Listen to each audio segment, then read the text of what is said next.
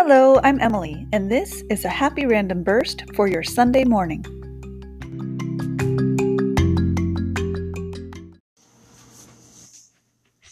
Good morning.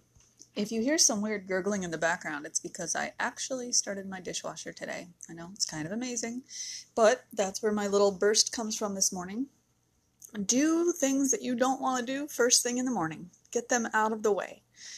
And then you'll have the whole rest of your day to do what you want, do things that make you happy.